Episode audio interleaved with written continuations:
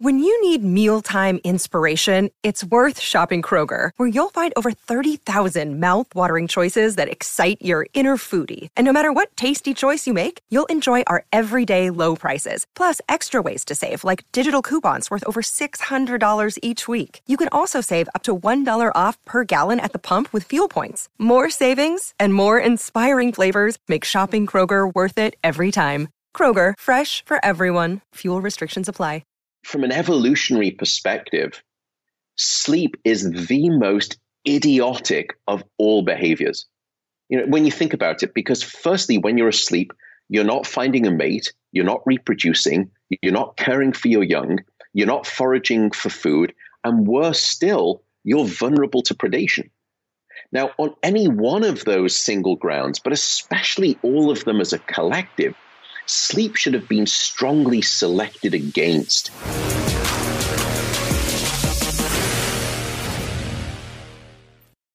Hey, everybody. Welcome to another episode of Health Theory. I am here with somebody that's going to blow your mind. His name is Matthew Walker.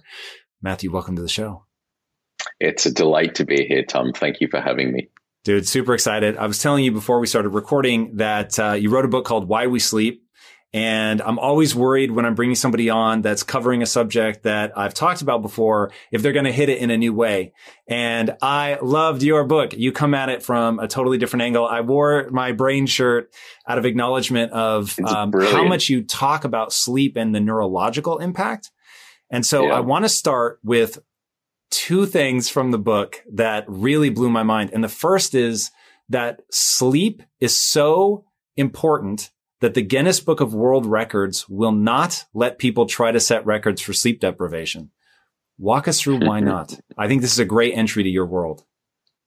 Yes. So, what we know is that a lack of sleep um, will impact just about every major physiological system in your body and almost every operation of your mind. For example, if I were to take you and limit you to just four hours of sleep for one single night, there is almost a 70% drop in what we call natural killer cell activity, which are critical anti cancer fighting immune cells. That's after one night of four hours of sleep. That's crazy. Secondly, if I were to short sleep you for just one week, your levels of testosterone would be that of someone 10 years your senior.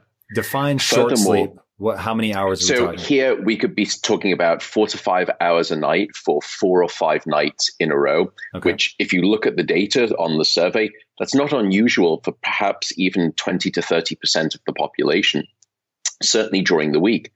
Um, we also know from daylight savings time that it doesn't take very much because there is a global experiment that's performed on about 1.6 billion people across 70 countries twice a year, and it's called daylight savings time. Now, in the spring, when we lose one hour of sleep, we see a 24% increase in heart attacks the following day. That Yet so in the crazy. autumn, in the fall, we see a 21% decrease in heart attacks. Now, you collide all of that information together, as well as the impact on the brain, the mental health issues regarding anxiety, suicidality, depression, as well as increased risk for Alzheimer's disease. And we've been uh, seeing that as well. Um, all of these things created this perfect storm for Guinness to take a step back. They used to recognize world record breaking attempts.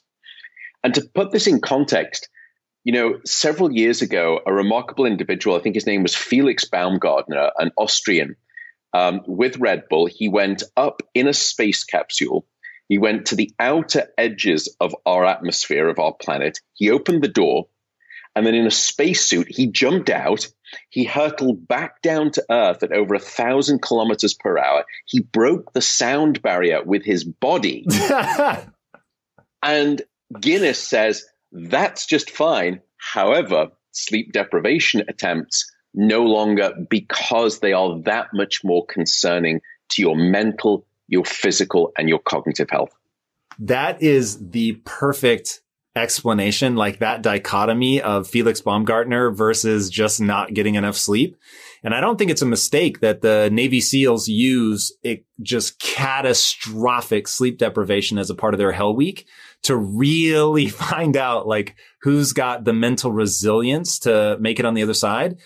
Because when you're talking, because if I remember right, they get like three hours of sleep over five days or just something stupid like that? It's remarkably minimal. And they start hallucinating. You know, yes. I've had a friend who was um, who was in the British version of that. Um, and they were saying, you know, they were running around on these hills during sort of these combat training events. And they were just seeing sort of gravestones popping up in front of them. They were just delusional and hallucinating. What's going on? Like, what is it that causes us to hallucinate? Do we know the mechanism, whatever breakdown there is between the conscious and subconscious? I'm not even sure what's happening. Yeah, what we think is happening is that after some degree of sleep deprivation, you build up this pressure for the different stages of sleep. And one of the two main stages of sleep, of human sleep at least, is something called rapid eye movement sleep or REM sleep, which is the stage that is principally associated with dreaming. And what we've learned is that once you start to go through sleep deprivation and including REM sleep deprivation, the brain gets so starved of this thing called dream sleep that it just simply says, look, uh, at some point, I've got to get this thing called REM sleep. And if you're going to stay awake, I don't really care. I'm just going to produce this state of REM sleep. And so it's almost as though you're awake, but the veil of REM sleep dreaming comes over the brain. And therefore, you're essentially dreaming while you're awake. And that's why you start seeing these hallucinations and delusions. That's our, our current understanding. All right. Now that's really interesting. So one, one of the questions I was most excited to ask you about is the nature of dreaming. So if the brain is saying, Hey, look, I'm going to do this whether you're awake or asleep. Why is it so contextual? Like there's no question there are times where the dream is so bizarre, like I can't anchor it to my life. But a lot of yeah. times I can, where I'm like, I know exactly why I started dreaming yeah. about that thing. Do we have a sense of what the brain is trying to do with dreams? We do. And dreaming seems to offer at least two different benefits for the brain. The first is creativity. The second is essentially emotional first aid. It's overnight therapy. So, point number one creativity. One of the things that REM sleep actually does is it takes all of the information that you've been learning. And I should take a step back. It's during deep sleep, which actually happens more in the first half of the night, that those memories, those freshly minted memories that you've recently learned and laid down in the brain, deep sleep will hit the save button on those new memories so that you don't forget. So, so deep sleep strengthens and solidifies those individual memories.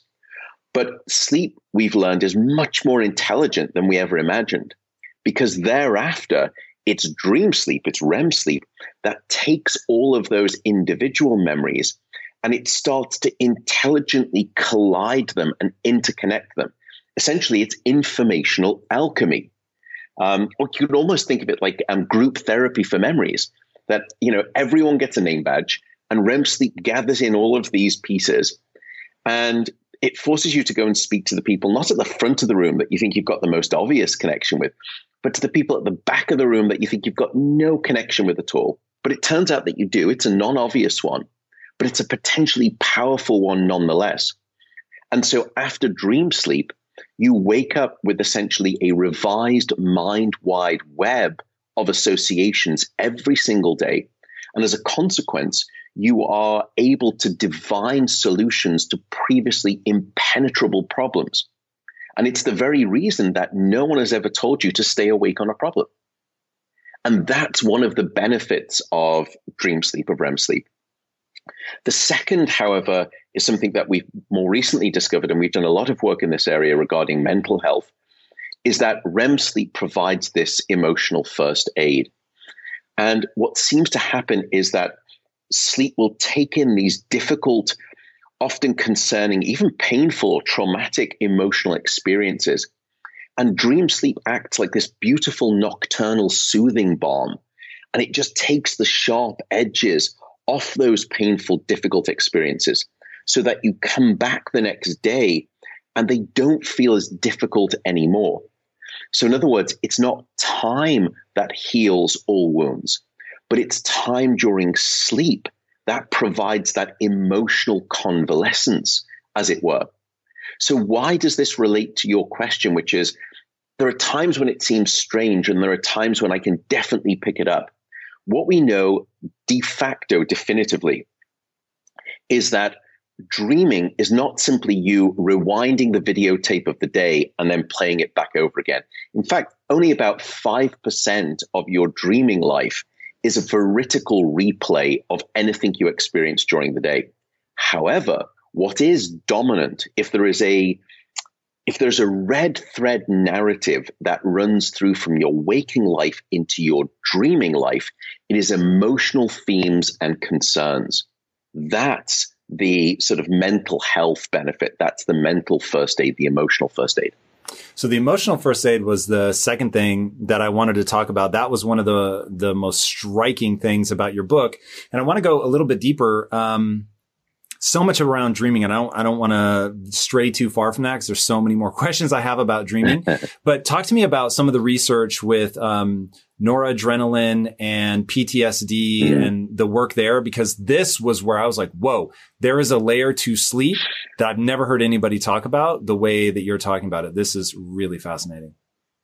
Yeah, so several years ago, um, I developed a theory as to exactly how this emotional first aid would actually work where it's it's what's remarkable about dreaming it's the only time during the 24 hour period where your brain shuts off this stress related neurochemical called noradrenaline. We never see it at any other time, any other stage of sleep, or any time when you're awake. And the sister chemical everyone will know about in the body, which is called adrenaline, but upstairs in the brain, it's noradrenaline. And I propose that what happens during dream sleep, which is remarkable, is that firstly, we know from brain imaging studies that we've done where we put people inside of a scanner and we watch their brain as it lights up as it goes into dream sleep.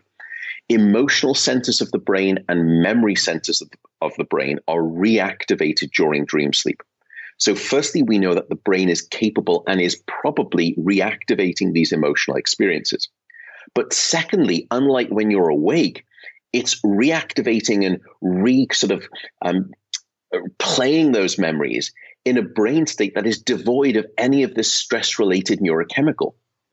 And so, in other words, dream sleep, we sort of put forward as a theory, allows the brain to take this sort of highly charged emotional memory and strip away the bitter emotional rind from the informational orange so that you come back the next day and it's peeled away. And as a consequence, dream sleep has divorced the emotion from the memory because of this neurochemical state, this kind of mollifying, soothing neurochemical bath. Are you familiar and, with what they're studying with MDMA?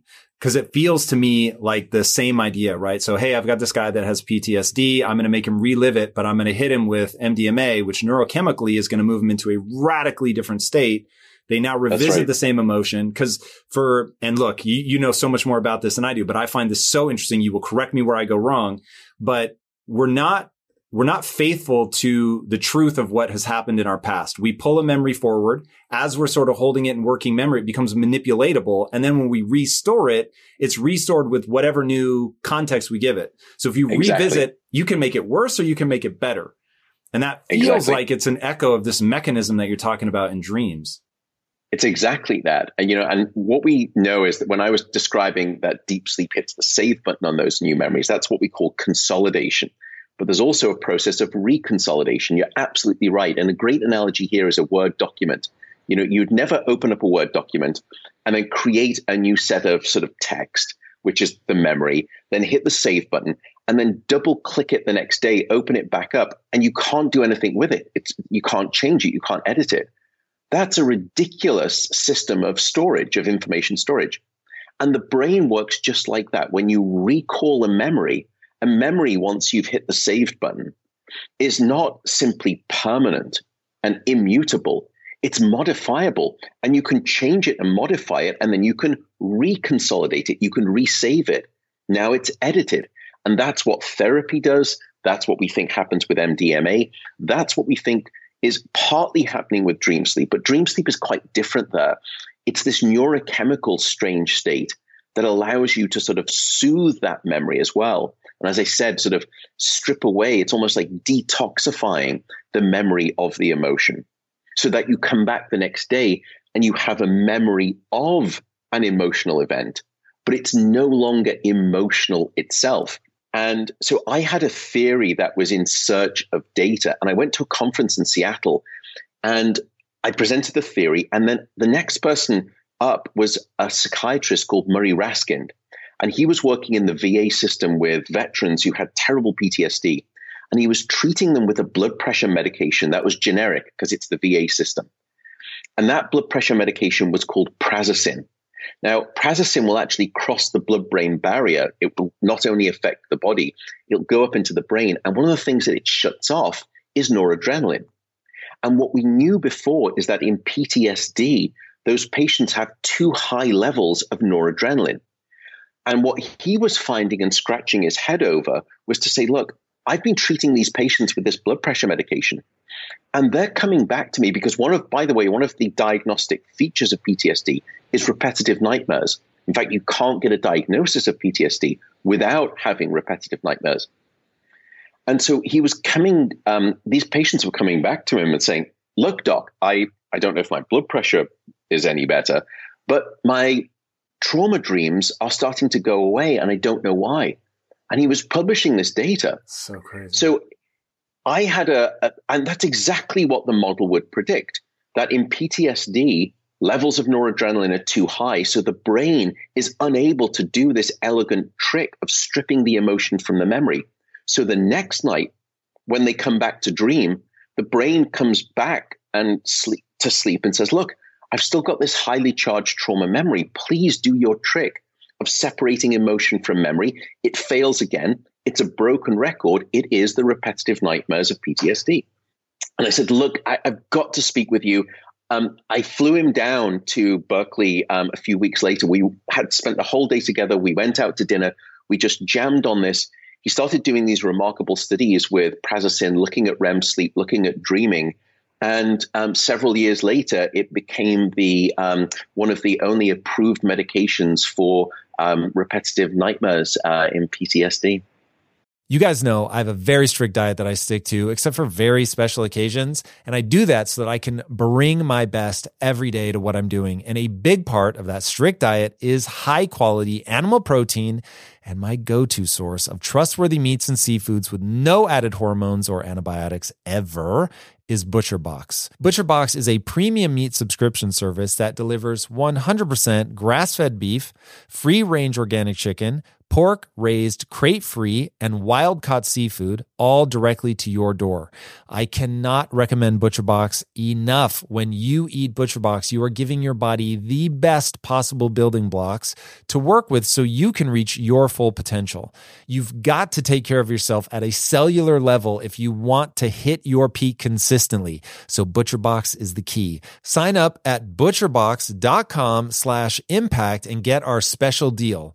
ButcherBox is offering offering our listeners a free for a year offer plus an additional $20 off. And that means you can choose salmon, chicken breast, or steak tips free in every order for a year.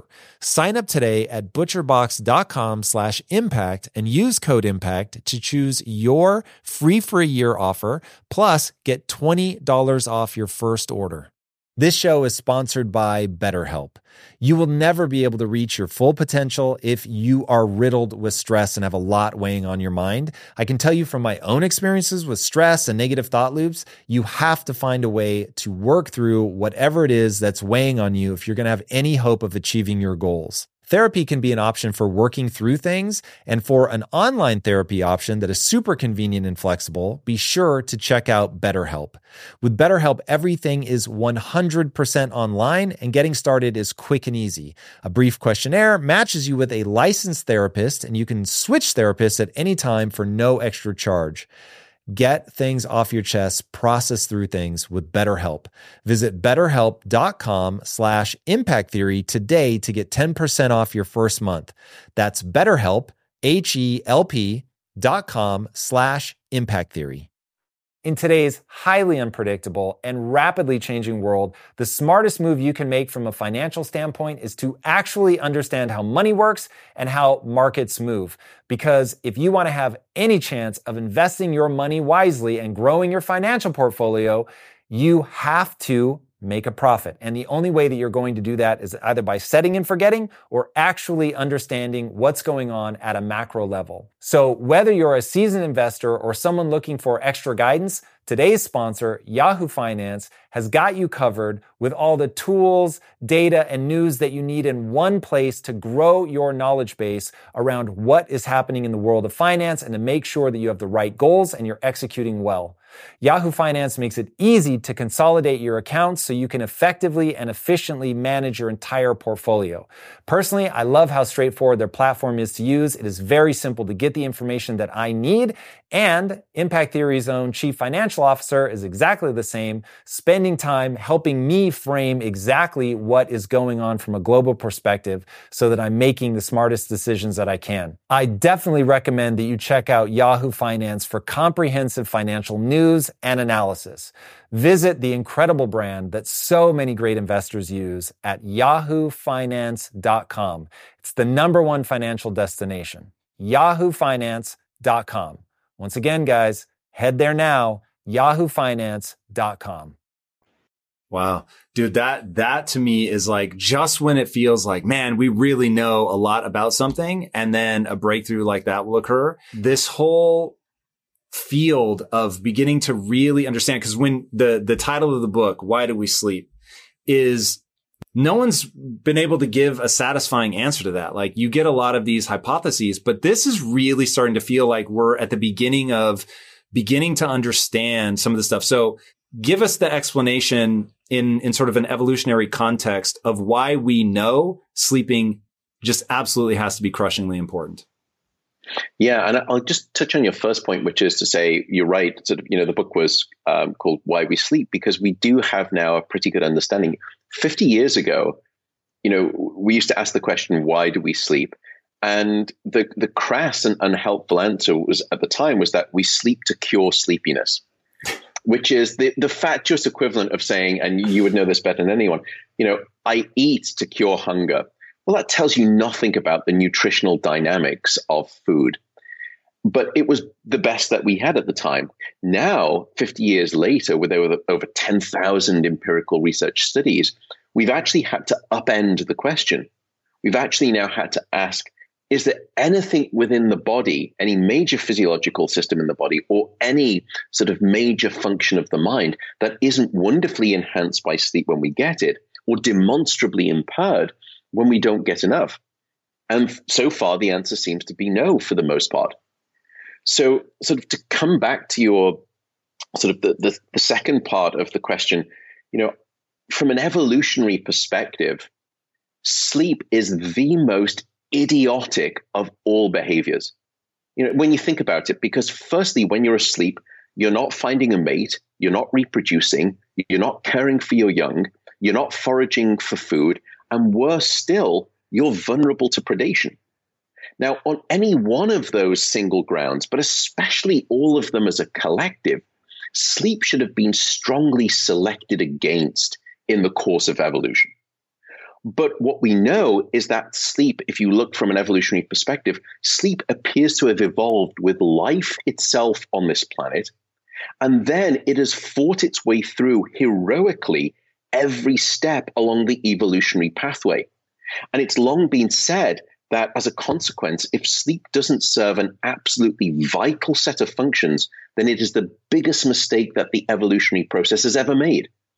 And what we're now learning from the science is that Mother Nature did not make a spectacular blunder in creating this beautiful thing called a full night of sleep. Yeah, it's really interesting to think through and one of the things that gave me the first hook into why sleep might be ridiculously important is the fact that when you're sleeping, the brain actually shrinks and allows you to clear out amyloid mm. plaques and like basically you're brainwashing yourself, literally washing your brain. Yeah. Um, at night, the lymphatic system. And, and then I was like, okay, that's interesting that you would need to go into sort of this altered state to clear this stuff out. Um, that to me gets interesting. What have you found there in the literature that um, shows that it needs to specifically be an altered state? Yeah, we never thought that the brain had its own cleansing mechanism. Um, And we all know that the body has that mechanism. It's called the lymphatic system. But it was only um, probably six or seven years ago that a remarkable scientist, Maiken Nedergaard at the University of Rochester, made a stunning set of discoveries in mice. What she found was that the brain actually does have its own cleansing system. It's called the glymphatic system, named after the glial cells in the brain that make it up. Now, if that wasn't remarkable enough, she went on to find two additional discoveries. The first is that um, that sewage system is not always switched on in high flow volume across the 24 hour period. It's specifically during deep sleep when that, um, that cleansing mechanism kicks into high gear. And as you said, these brain cells will actually shrink and allowing the cerebrospinal fluid to wash away all of the metabolic detritus that's been building up whilst we're awake. Because make no mistake about it, from a biochemical perspective, wakefulness is low level brain damage and sleep is sanitary salvation. Um, and the third thing that she discovered, which is something you mentioned there, one of the pieces of toxic metabolic protein uh, product that that cleansing system was washing away was something called beta amyloid, which is what we know is a protein culprit in the cascade of Alzheimer's disease. And we've now done a lot of work, and others have done this work, showing that insufficient sleep may be one of the most significant lifestyle factors determining whether or not you will develop Alzheimer's disease in later life. And it, it seems to be that it's this particular state of deep sleep and these pulsing these slow pulsing electrical, big, powerful brain waves that happen during deep sleep that may be driving the pulsing of this cerebrospinal fluid. And this is wonderful work by Laura Lewis at Boston University, most recently in humans, that are coupled to the brain waves that you have. So the reason that it's this specific state, which was your question, why deep sleep in particular? Because it's only that time period where we get these huge, powerful, deep brain waves and we get this shrinking of the cells and we get therefore the flow of this pulsing glymphatic system. So in other words, it's it's almost like a power cleanse for your brain. You know, it's, it's good night sleep clean, as it were, in that regard. Yeah, man, this stuff is so complex. It's crazy. This is exactly why I don't like to take supplements. It's like, man, there there are levels of complexity that I assure you we have not discovered yet, and you never know. Like the heart medication, that's also oh this one's bypassing the brain and dealing with noradrenaline, and it has this huge impact. Now that one happens to be positive, but there are some right. in certain cases, but there are some yeah. that very much are not. And speaking of are not positive, so if sleep is so good for me and dreams are amazing and they help with creativity and they, they take the sharp edges off my emotions, why the hell do I have nightmares? Yeah, so what we know is that nightmares aren't necessarily pathological, um, and we we know that in some conditions, and PTSD is a is a very good example of this that they can sort of step over that threshold from being normative to non-normative and they, they can be very concerning and, and, and disruptive to people and also very traumatic too to relive those and, and wake up from them we do think it's part of the same process of sort of emotional regulation that it's the brain trying to understand and better comprehend what this thing called waking life and all of its emotional peaks and troughs are all about. So, the bottom line here is that as long as they're not causing you distress and harm, then you don't have to worry about them. If they are doing that, though, there are new clinical therapies for um, what we call nightmare um, disorders. And it involves usually just what you were describing before, which is speaking with a therapist, writing down the nightmare, and then replaying it while you are awake, sort of, you know, speaking about it, writing it back down, working with the therapist, and essentially trying to sort of just say, look, okay, in that context, it's safe. Let's better understand that. And re- repeatedly doing that type of work where you're sort of reactivating the nightmare and then trying to change the context to something that's safe or that's less fearful or that's less negative, gradually over time, that type of work can dissipate the frequency and the severity of those nightmares. So, nightmares by themselves, not necessarily a bad thing. If they are causing you problems, you can go and speak to your doctor, and there are some therapies for that that you can sort of just Google around, um, nightmare therapy, etc., and those will help.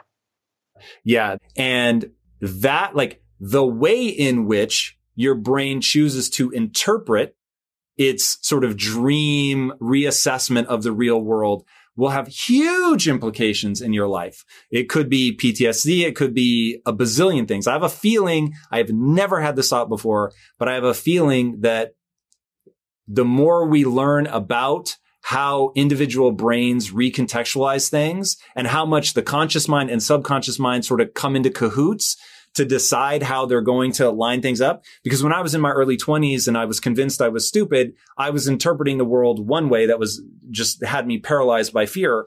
And then as I began mm. to realize sort of the nature of the brain and, oh, just because I'm stupid now doesn't mean I can't learn about this. You know, that Carol Dweck's notion of yet, right? I'm not good yet. And so that since then, consciously, I have changed the way that I frame things. But I would bet a bazillion dollars that I'm also doing that subconsciously as my brain sort of processes the day. I think that's what, you know, dreaming, if, if it's one of its functions, is that recontextualizing of those experiences. You know, dreaming, I think, is a, is a way for us to understand the world in which we live. And we can do it whilst we're awake. You know, I'm not suggesting that we don't form connections and we don't see links between different pieces of information. But the way that we do it in dreaming is very different. You know, I often liken it to when we're awake, you're sort of inputting this information into the brain, and it's almost like a Google search page one, where you insert your search term, you hit return, and you get the most obvious immediate hits, the direct connections. That's what waking is all about. Dreaming is you inserting the search term, hitting the return button, and being taken straight to page 20. You know, and you inserted, you know, Impact Theory University, and all of a sudden, on page 20, it's about a field hockey game in Utah. And you think, hang on a second, what on earth is. But then you read it and you think, ah, I can, it's a distant, wacky connection. And it's not obvious to me that I would have made that, but it's a potentially powerful one. Because when you start to fuse things together that shouldn't normally go together, but they cause these marked advances in evolutionary fitness, it sounds like the biological basis of creativity. And that's one of the things that we're learning about with dream sleep as well contextualization, emotional resolution, creativity. Yeah. So, you know, as we start talking about dreaming and nightmares and all of the different ways that the brain is sort of interacting, uh, trying to make sense of the conscious world.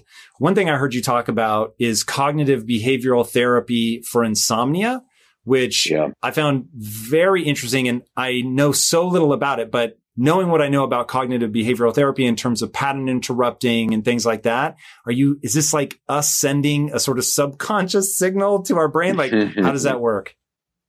Not quite. So, uh, what we know obviously has been the rise of sleep difficulties in society. And that has been matched by, unfortunately, a rise in pharmacology and particularly sleeping pills. And I say unfortunately not because I'm anti medication. And I know a lot of people who work at these pharmaceutical companies, and they're good people, great scientists wanting to good, do good things. But unfortunately, sleeping pills are largely blunt instruments and they don't produce naturalistic sleep. Um, they're in a class of drugs that we call the sedative hypnotics.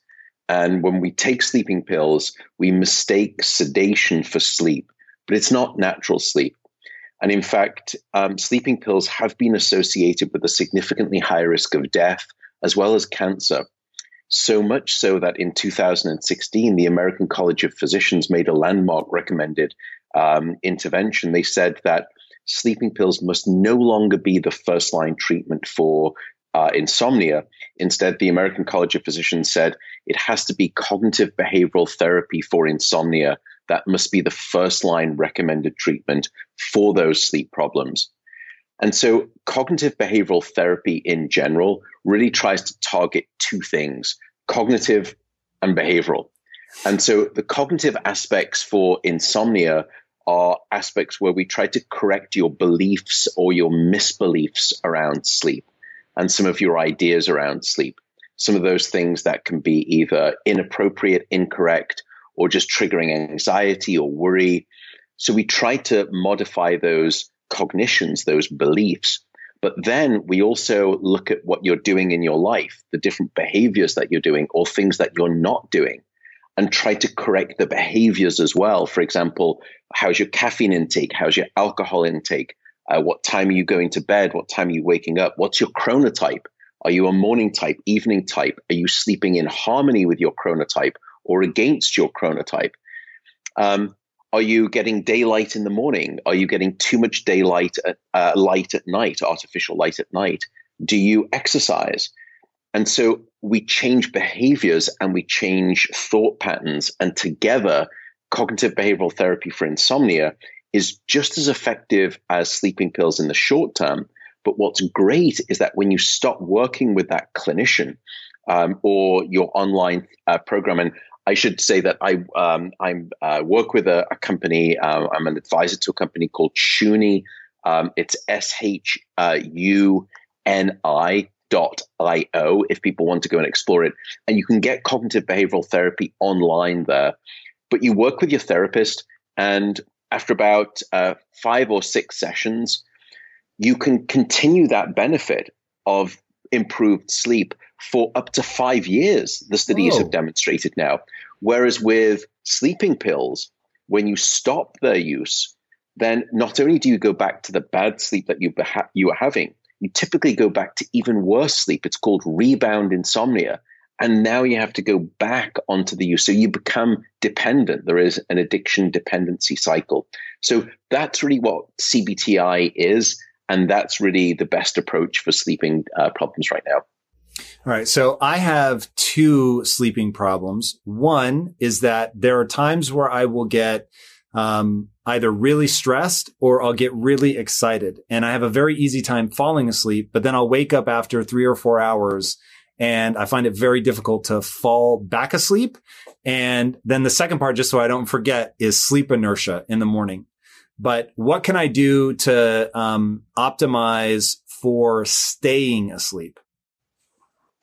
Yeah, so there it's a case of trying to deal with that sort of downgrade the activation of the nervous system. The reason that people typically wake up uh, in the middle of the night and can't get back to sleep, not always, but often, is because they have this sort of stress related, they're carrying this anxiety. And anxiety biologically is the principal mechanism that we think underlies most insomnia. And what happens in part is that the fight or flight branch of the nervous system becomes overactive. And that's exactly why does it shut down? Like I find it so easy to fall asleep, but I can tell on the nights where right. I'm going to wake up. Yeah. It just seems and weird that it dips, but then my subconscious mind kicks it back alive. Yeah. Why, why would it be that way? And the reason is because after about 16 hours of wakefulness, you've built up a lot of that healthy sleepiness, what we call sleep pressure. And the longer that you're awake, the more of that sleep pressure builds up. And it's a chemical that builds up in the brain called adenosine. And then when we go into sleep, it's the time when the brain can actually start to clear out that adenosine. And it's so it starts to lower the sleep pressure. And after about eight hours of sleep, you've cleared away 16 hours of that adenosine, of that sleepiness. And so you wake up naturally and you feel refreshed and restored.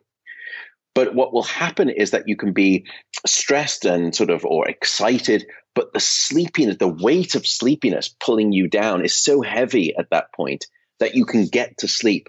But then three or four hours later, you've jettisoned maybe 50% of all of that adenosine, maybe even more, because it principally happens during deep sleep.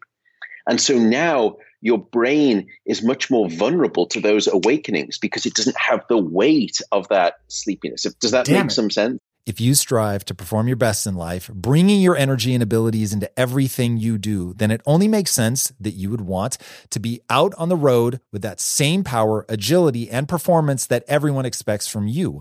And there's no better option than the most desirable, advanced, and dynamically capable SUV yet, the third generation Range Rover Sport. You guys know I love staying on the cutting edge with technology, and the Range Rover Sport's cabin features advanced technologies such as active noise noise cancellation, and cabin air purification, a must, offering you and your family and friends new levels of comfort and refinement while traveling. The Range Rover Sport provides an instinctive drive with engaging on road dynamics and redefines sporting luxury for the power, agility, and performance you demand in every area of your life. Explore the Range Rover Sport at LandRoverUSA.com. That's LandRoverUSA.com. One way I make sure my business is moving in the right direction is to ensure we are constantly becoming more efficient. Because in my experience, inefficiencies will eat away your profits and leave you with a dying business. But with the right technology, your business can get the insights it needs to become efficient and ultimately unstoppable. And that is why I recommend you check out NetSuite by Oracle. NetSuite is the number one cloud financial system, bringing accounting, financial management, inventory, HR, all of it into one platform and one source of truth. You improve efficiency by bringing all your major business processes into one platform, slashing manual tasks and errors that are massively inefficient. Guys, inflation is no joke. So check out NetSuite and see how you can cut costs and boost performance at the same time, like the 37,000 companies that have already made the switch. By popular demand, NetSuite has extended its one of a kind, flexible financing program for a few more weeks. Do not wait head right now to netsuite.com slash theory. Again, that's netsuite.com slash theory. Get the information you need. Head to netsuite.com slash theory. It makes total um, sense and it makes me want to punch myself back to sleep. It's no, so no, no, obnoxious. Well, don't, because don't the, that, the but- benefits, or, or I should say the, the damage that you do by not getting sleep is so terrifying that I'm, every time I wake up, I'm like, yeah. come on. Like, you know how much better you will perform if you just sleep. I and I am not one of those guys that's like, Hey, I, you got to grind in four hours sleep. I'm like, if I need nine hours of sleep, I want to get nine hours of sleep every single night forever until the end of time. So it's just always super yeah, if, if, you're hoisting that flag, I will salute it. And I definitely, you know, not everyone, but certainly in the type A sort of particularly business culture, maybe there is this sort of sleep machismo attitude where people wear their lack of sleep like a badge of honor. Um, but you're right; it's it's foolhardy for a number of reasons. But let me come back to that issue of, of you know beating ourselves up because we need to have some degree of self compassion when it comes to sleep. You know, I am not invulnerable to sleep problems myself. I've had bouts of insomnia throughout my life, to be completely transparent and open with you. Um, and everyone every one of us is going to have a bad night of sleep. It's not unusual. Don't worry, don't stress. You know, back when I was starting to write the book, it took me about four years to write it in 2014. You know, sleep was sort of the neglected stepsister in the health conversation of that time. And I was so saddened by the sickness and the disease and the suffering that was happening because of a lack of sleep. You know, I came out, you know, all guns blazing.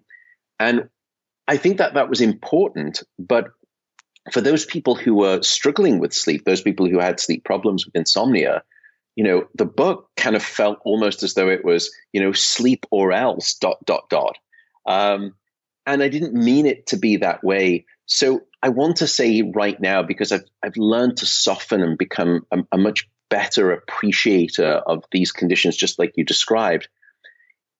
If you wake up and you can't get back to sleep, don't worry. Just realize tonight is not my night. It's not the end of the world. I'm still going to be able to function somewhat tomorrow. Don't stay in bed awake for too long, though.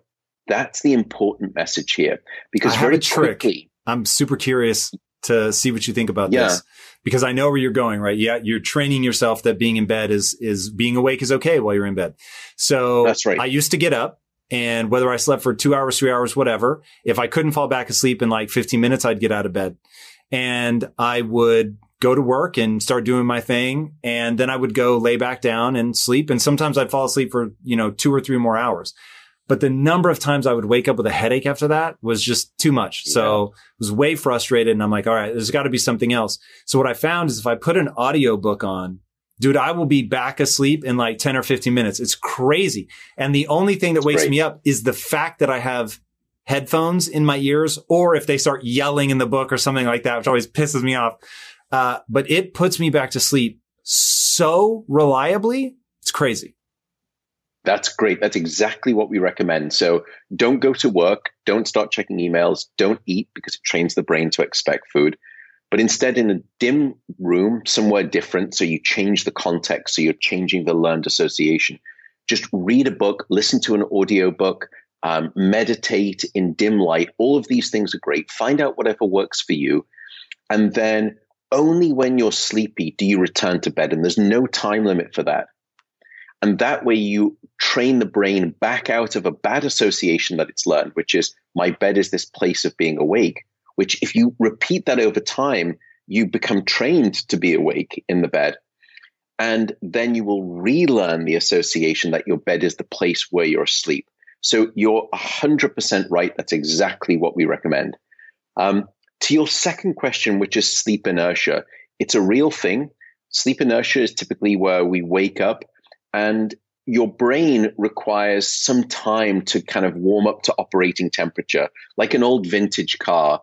You know, you can't just turn the engine on and start, you know, flooring it and going up to red line. You need to sort of circulate the fluids and warm the oil up and get the engine warm, and, and then you can really start to push it. It's the same way with our brain in some ways. Now, different people have different severities of sleep inertia. I'm actually like you. I suffer from quite bad sleep inertia.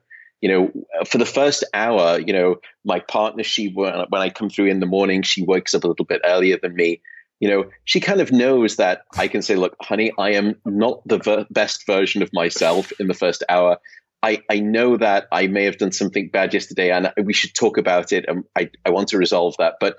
Can we not do it in the first hour because yes. I'm not the best version? So firstly, accepting that it's normal and it's real. The second thing, though, however, is you can sleep inertia typically happens in very severe amounts if you're mismatched between your sleep schedule and your chronotype That's schedule. And so you can go on um, and you can go online and type Google um, morningness, eveningness questionnaire. And it's a questionnaire that you fill out and it figures out what your chronotype is. Are you um, a morning type, somewhere in between, or are you an evening type? And what we find is that morning types, when they wake up in the morning at their normal time, which is very early or early, they don't have sleep inertia. They're good to go. They can jump into the gym and they're like energizer bunnies and they're all happy and you know joyful. And to me, I'm just like, oh, you know. Uh, whereas evening types waking up at the time that morning types have to wake up, which is in some ways the way society is designed. Society is desperately biased against evening types, and wrongfully so, because it's not your fault. It's genetically determined. There are about six or seven genes that we know right now that dictate what your chronotype is. It's not your fault. It's gifted to you at birth. Um, you don't get to choose.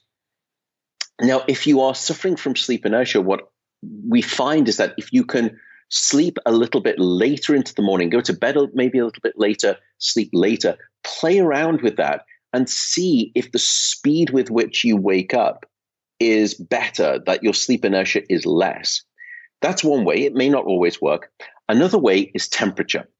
Now, it turns out that when people have a cup of coffee, they say, look, I just need like five minutes and I, I swig a couple of, you know, mouthfuls of coffee and now I'm alert. That's nonsense. Caffeine doesn't actually get into your system until about 12 to 15 minutes. So if you're feeling any effects of caffeine before that, it's not the caffeine.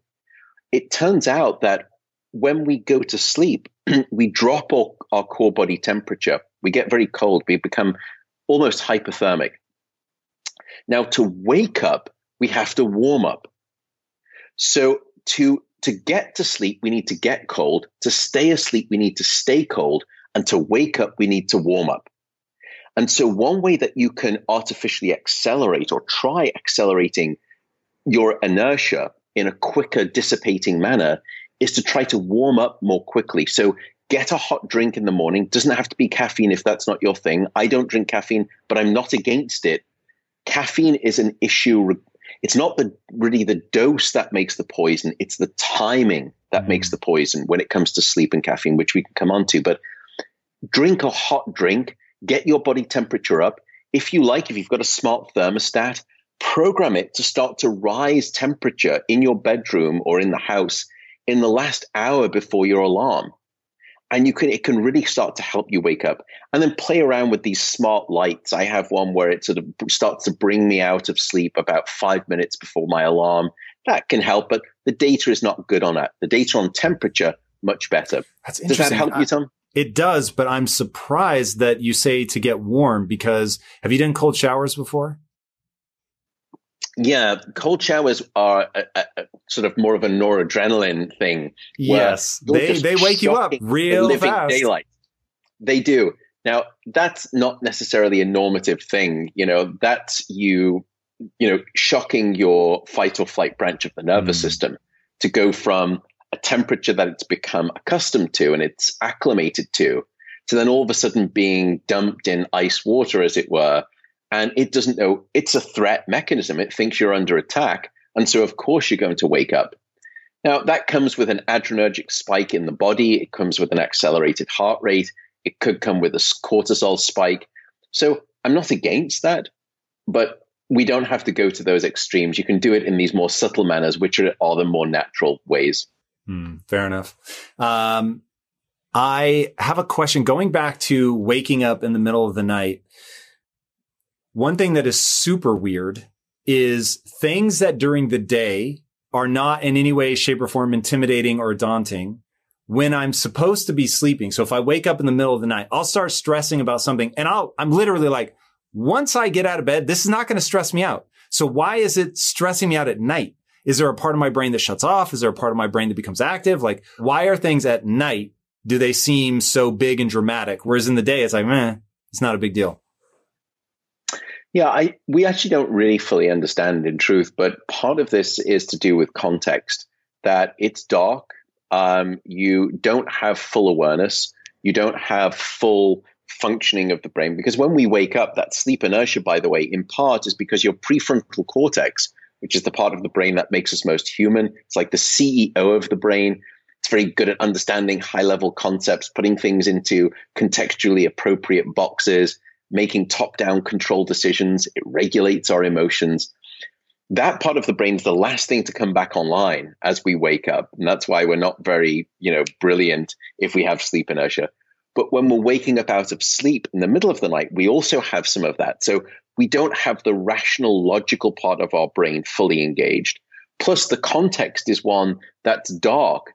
And so we don't have sort of the daylight sort of giving us this sort of normative, safe feeling. And so what happens is that the brain starts to default to rumination and catastrophization. You know, it's almost like this Rolodex of anxiety that then starts to unfold. And that one memory that, you know, you bring back into mind um, at that moment of waking up is the finger that flicks the domino on that cascade of, of you know rumination. So again, just realize I've done this before, I've experienced this before. I know that tomorrow by you know 1 or 2 p.m. in the afternoon, I think about this and I think that was ridiculous to be worrying about. It's it's okay. Try to remind yourself of that. No question. Dude, Thank you so much for joining me today. The way that you look at sleep, your insights, they are absolutely magically delicious. Where can people uh, keep up with you? Where can they get the book? Uh, what's the best way? Oh gosh, after listening so long to this, they shouldn't listen to any more of me. But um, if you want to find more of me, uh, you can find me at um, Sleep Diplomat. That's my handle, sleepdiplomat.com. Um, you can buy the book. The book is called Why We Sleep. It's now out in a second edition following some uh, needed corrections. Um, you, my publisher would say, you know, you don't have to read the book, you just have to buy it. But I would say, uh, go and find a secondhand used copy of the book. Um, I'm uninterested in any of the money. Just as long as you read the book, I, am happy. So, um. Awesome. Thank you again so much for what you're putting out into the world and for coming onto the show. It was really, really wonderful. Speaking of things that are really wonderful, if you haven't already, be sure to subscribe. And until next time, my friends, be legendary. Take care.